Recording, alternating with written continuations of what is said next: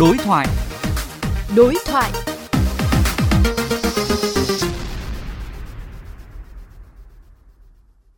Thưa ông Hoàng Hồng Giang, sau khi mà lập đỉnh hồi tháng 9 năm 2021 thì giá cước vận tải biển lao dốc 6 tháng cuối năm 2022 và tiếp tục giảm trong những tháng đầu năm nay.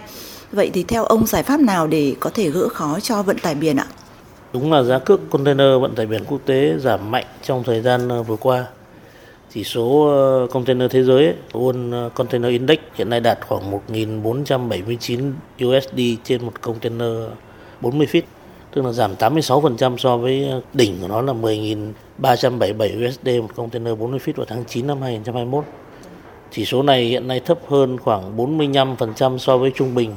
của 10 năm qua nhưng mà vẫn duy trì cao hơn cái mức 4% so với mức trung bình của năm 2019 tức là trước thời điểm chúng ta có cái dịch Covid.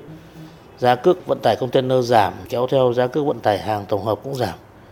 Và giá cước vận tải gas cũng như là xăng dầu, rồi các cái mặt hàng năng lượng thì vẫn tăng trưởng và duy trì ở cái mức rất tốt trong thời gian vừa qua là do xung đột xảy ra cái thiếu năng lượng.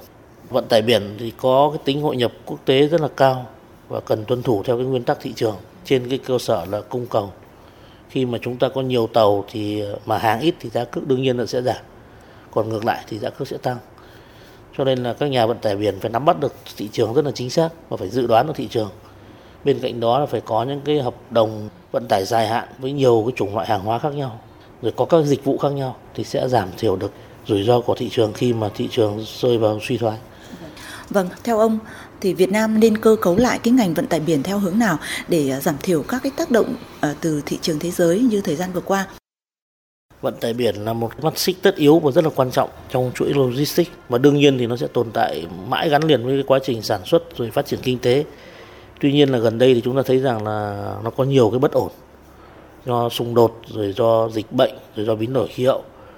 Và có thể nói rằng là vận tải biển thì tương lai của vận tải biển ấy, thì ngày càng khó dự báo và có rất là nhiều cái bất thường cao hơn trong tương lai.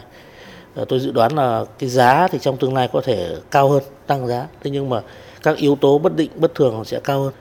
Bên cạnh cái, cái vận tải biển trên biển ấy, thì còn có rất là nhiều cái dịch vụ liên quan đến vận tải biển như là dịch vụ logistics dịch vụ forwarder dịch vụ hậu cần rồi dịch vụ cảng biển rồi dịch vụ phân phối các cái hàng hóa. Để mà tránh được các cái rủi ro giảm thiểu được cái tác động thị trường thế giới thì chúng ta cần phải thứ nhất là nâng cao cái năng lực của chúng ta nâng cao cái năng lực khai thác nâng cao cái khả năng cạnh tranh cũng như là bổ sung thêm các cái chuỗi dịch vụ liên quan đến hàng hải. Rồi bên cạnh đó là các chủ tàu phải nắm bắt thị trường để chuyển đổi số, để giảm thiểu phát thải, tăng cường đội tàu mới, năng lực mới để phát triển cái doanh nghiệp của mình cho phù hợp. Và có thể nói là mỗi doanh nghiệp vận tải biển lớn thì người ta đều có những bí quyết riêng, có những cái thị trường riêng để đi. Đấy, và Việt Nam chúng ta thì có lẽ là theo cái năng lực hiện nay như phóng viên nói là cũng chỉ phát triển được ở những cái cung đường ngắn thôi tức là các cái tuyến nội Á hoặc các tuyến đi Úc đi các cái thị trường gần chúng ta.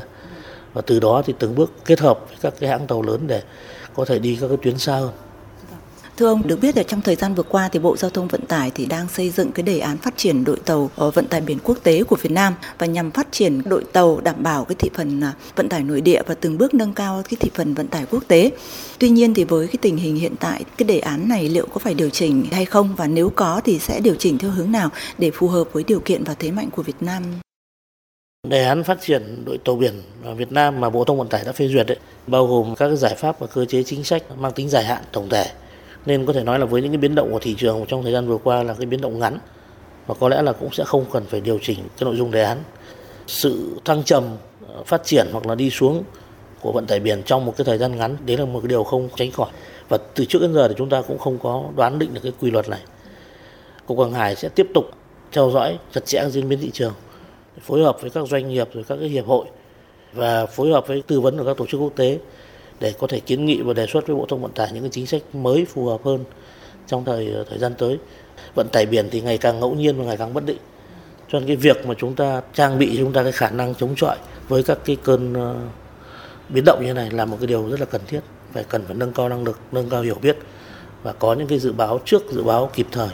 phù hợp với cái tình hình thế giới cũng như khu vực.